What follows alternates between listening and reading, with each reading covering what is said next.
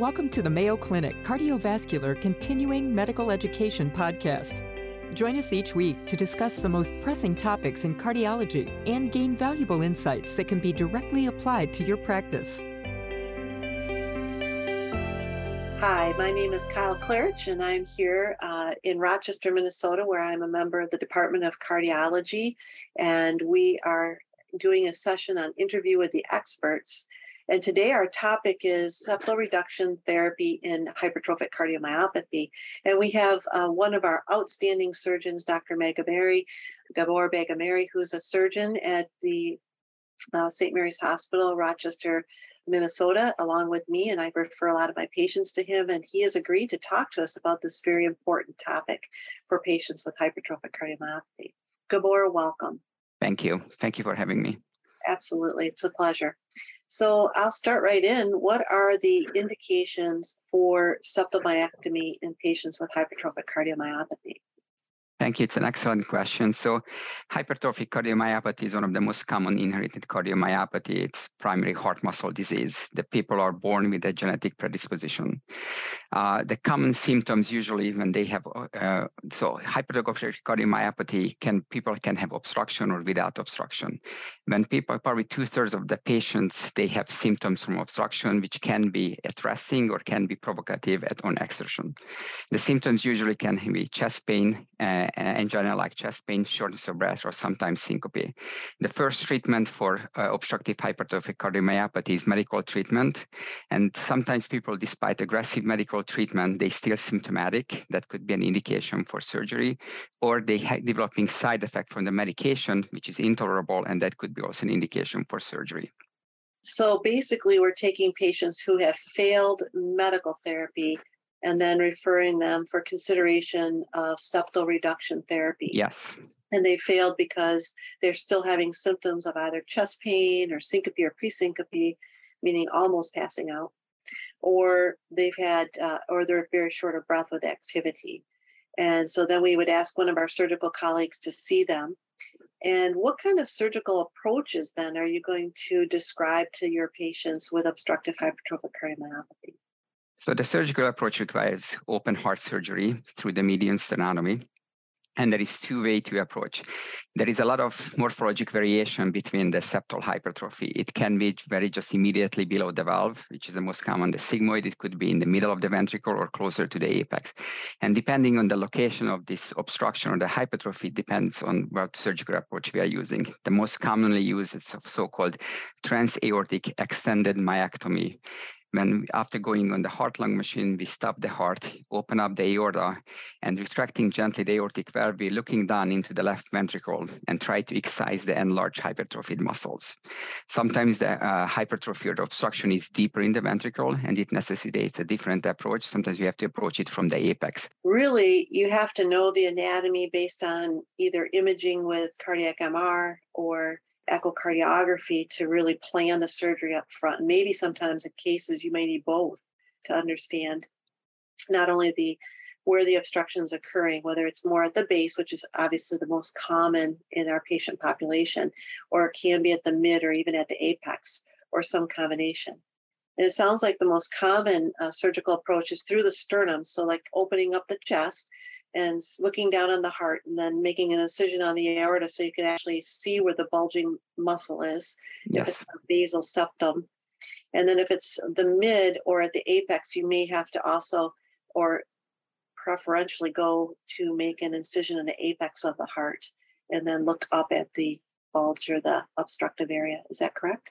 Yes so depending again, if it's a middle of the ventricle, sometimes it can be really hard to reach it all the way from the aorta, and then we use both approach. But sometimes it's just localized to the apex, and it could be just the apical myectomy.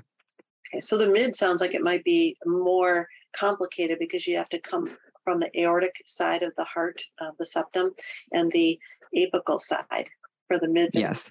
Yes. Unfortunately, those are the most uh, rare of our patients. Yes so over the years, what we learned, the most important aspect of the myectomy that make sure that we extend it far enough towards the apex. So sometimes when people come back with residual obstruction, it's not because the, the hypertrophy is going to uh, come back or because of scar tissue. It's usually because of the inadequate first surgery when they don't went deep enough down towards the apex.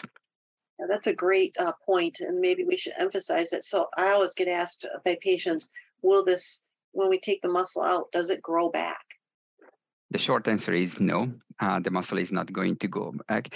When again, as I mentioned earlier, if they have persistent obstruction, it usually implies that the, the, the resection wasn't carried far enough towards the apex, and that's when uh, the surgical judgment and they review the carefully the imaging, the echocardiogram of the MRI to see whether apart from the transaortic action, we need additional transapical approach to get a complete resection of the bulging muscle.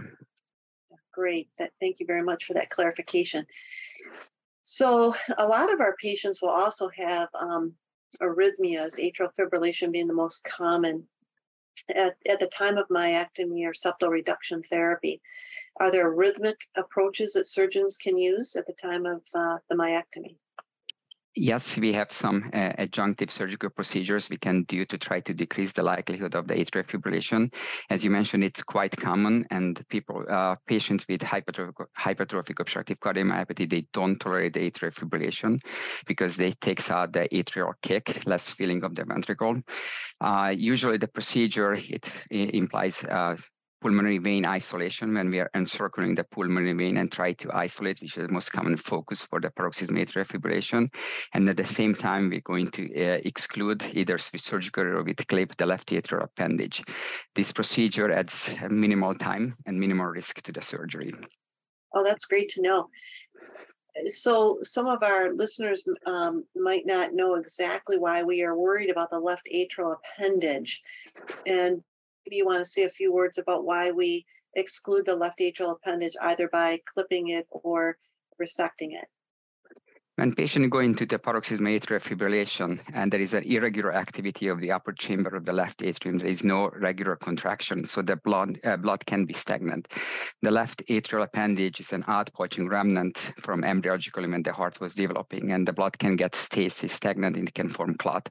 And there is this clot, there is a possibility this clot can travel into the systemic circulation, go to the brain, and with devastating con- uh, consequences of uh, causing a stroke.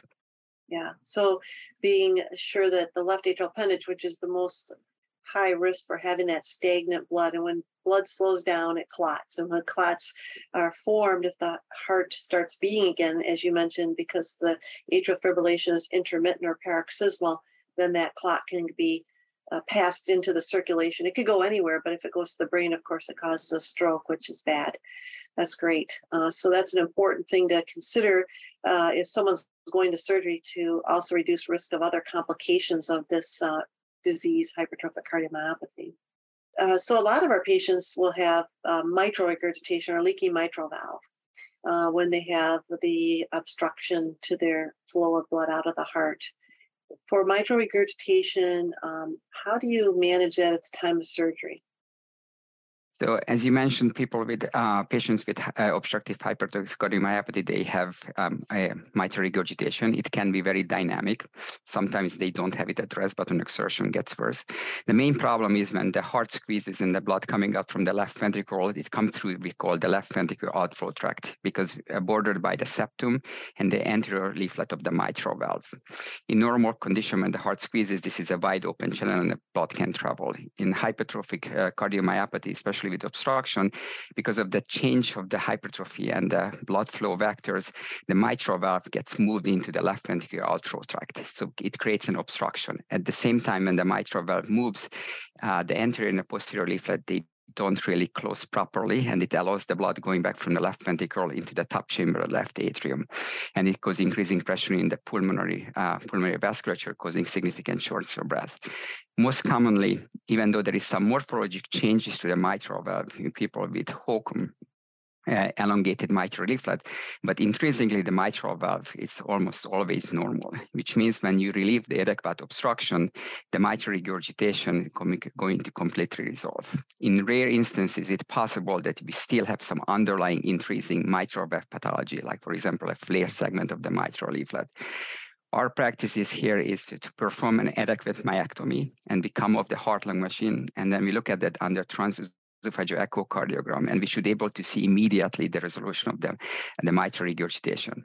If there is any evidence of there is persistent atrial fibrillation and we know, or uh, mitral regurgitation, and we know for sure it's not because of the inadequate septal myectomy, maybe a failed segment, then we usually go back on the bypass and fix the mitral valve. The big, biggest danger is try to intervene because we can cause unnecessary injury, and then we know that we don't want to replace the valve because there is poorer survival. Yes, and it's interesting that you say that. I'm glad you made that point because years ago we used to think that at least some institutions, not not at Mayo Clinic, but at other places, there were replacing mitral valve, thinking that would relieve the obstruction, which it does do, but it but it's at the expense of adding another issue, which is a prosthetic valve, which requires anticoagulation.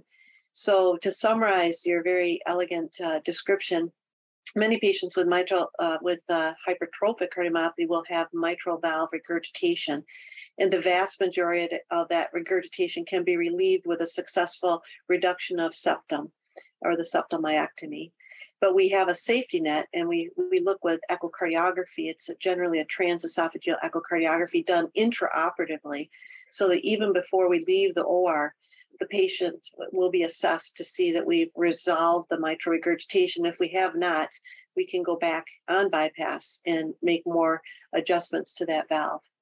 Would, would you say that's a correct summary? Yes. Is there a way to manage residual obstruction? So that's something the surgeons never want to hear. Okay, the mitral valve uh, regurgitation is better, but we have still uh, some turbulence of blood flow we might have a gradient still uh, as we come off off of the cardiopulmonary bypass machine. So what do you do about that if you hear that from your echo or anesthesia colleagues? We have to very carefully evaluate it and have to make sure uh, that we were far enough done to the myectomy. So we check with echocardiogram. We also check direct pressure measurement in the aorta, inserting a very small needle and pre- uh, checking the pressure across across the obstruction. If we have the residual uh, obstruction, turbulent flow, that always implies that probably we're inadequate with the septal myectomy. So it's most commonly we go back on the heart lung machine, we reopen the aorta, and we try to extend it. And what's very important here, it's not really deepening the previous uh, myectomy incision, but it means that we are trying to travel further down more towards the base of the papillary muscle or the apex of the heart. We did touch briefly on it earlier, and you made the made the comment that the most common obstruction is at the base of the ventricle. The ventricle is actually shaped like a cone, if you will. I think it's uh, uh, it's maybe patients don't realize that, but certainly physicians are aware that the heart's divided into a base portion, portion, a mid portion, an apical portion. Apical uh, hypertrophic cardiomyopathy is usually non-obstruction of, of the blood leaving the heart, but can still cause a lot of problems with heart function. And we have developed at St. Mary's um, Hospital with our uh, talented surgical group a, a, procedure called an apical myectomy. It's not done that often, and I and I'm often interested that a lot of times when I talk about apical hypertrophic cardiomyopathy, not that many people are aware that this is available. Again, for patients that have failed medical management are there other indications or what do you what can you tell us about apical myectomy? When is it indicated and what are you thinking about from the surgical side of, of the uh, evaluation you previously mentioned people with apical uh, hypertrophic cardiomyopathy. They do, usually they don't have obstruction, but what happens is there is extreme thickening of the heart muscle, and the apex is not contracting, and the left ventricular volume is extremely small. So when they're not able to accommodate the fresh oxygenated blood coming from the lungs, and when the heart squeezes, there is very small amount of blood getting into the aorta. So they have a very low forward flow. So they develop heart failure symptoms, extremely symptomatic even though they don't have obstruction. And uh, apart from heart transplantation, the only real good option for them is the apical myectomy, but basically have to fulfill certain requirements. We go certain numbers about the uh, left ventricular end diastolic cavity. The number it's usually it has to be 50 or less, or certain amount of stroke volume is less than 30 milliliter, that could be an indication for apical myectomy. But it entails that we're making an incision, approximately an inch, inch and a half incision at the apex of the heart, which the apex in this in this disease process is not contracting, so it's not going to have any negative effect. And then we try to enlarge the volume of the left ventricle, excising muscle, and they were and we were very successful uh, with the uh, instrumental Dr. Schaff developing this new uh, technique for the apical myectomy. Great. Well, that's a really nice explanation of how we evaluate. So we want someone that doesn't have a lot of blood leaving the heart. And you mentioned the value of a stroke volume of less than 30 millimeters uh, or 30 cc's of blood per heartbeat. And the other number that you mentioned, could you just repeat that? Was it the left ventricular end diastole? Yes. And what was that number? 50. That, 50, 50 milliliter. So that's a really small yeah. left ventricular chamber size. And what's the most common way that we evaluate those two numbers? Echocardiogram or MRI. Well, this has been a really interesting uh, conversation about a very uh, important technique for patients with hypertrophic obstructive cardiomyopathy that are failing medical therapy, which is always the first line. And we have a lot of different medicines that are available nowadays, but still there are a number of reasons either they don't tolerate the medications or the medications don't completely get rid of their symptoms that we can move on to very successful surgical interventions. Most commonly, that would be a basal septal myectomy. Very rarely, the mid ventricle, which would require both uh, incision in the aorta and at the apex, or an apical myectomy if they have a very small left uh, ventricular chamber size and a very slow, a very low stroke volume. So, are there any other uh, comments that you'd like to make before we leave our interviews with the experts on this topic, Dr. Bagameri? Yeah, I think what's important to know that uh, this uh, disease process is extremely underdiagnosed and it's very feared, mostly because of the perceived surgical risk. In expert centers, we know there is a direct volume outcome relationship. Uh, if you go search people going to surgery where it's uh, frequently performed, the mortality and the morbidity is extremely low. It's around less than 1%. So this procedure can safely performed. It usually uh, results in complete resolution of the symptoms. It doesn't necessarily cure the disease. The people, even if they became symptom free, they still have the hypertrophic cardiomyopathy. So they need lifelong surveillance and treatment by the cardiologist, but it's uh, a better treatment option because it's resolution of symptoms and it puts them back on the age match normal life expectancy. That's a really important point. And I'll just repeat it because I think it's so amazing that if you have a successful myectomy, which is 99 plus percent likelihood that you will go back to the age matched lifelong survival. So, this is a fantastic symptom reliever as well as uh, allowing patients to have a normal longevity. So, this has been a really fascinating conversation, and I appreciate you taking your time out of your busy uh, day to inform our audience and, and another interview with the experts, Dr. Gabor Bagameri, cardiovascular surgeon, Mayo Clinic in Rochester, Minnesota. Thank you. Thank you for the invitation. Thank you. Thank you for joining us today. Feel free to share your thoughts and suggestions about the podcast by emailing cvselfstudy at mayo.edu. Be sure to subscribe to the Mayo Clinic Cardiovascular CME podcast on your favorite platform and tune in each week to explore today's most pressing cardiology topics with your colleagues at Mayo Clinic.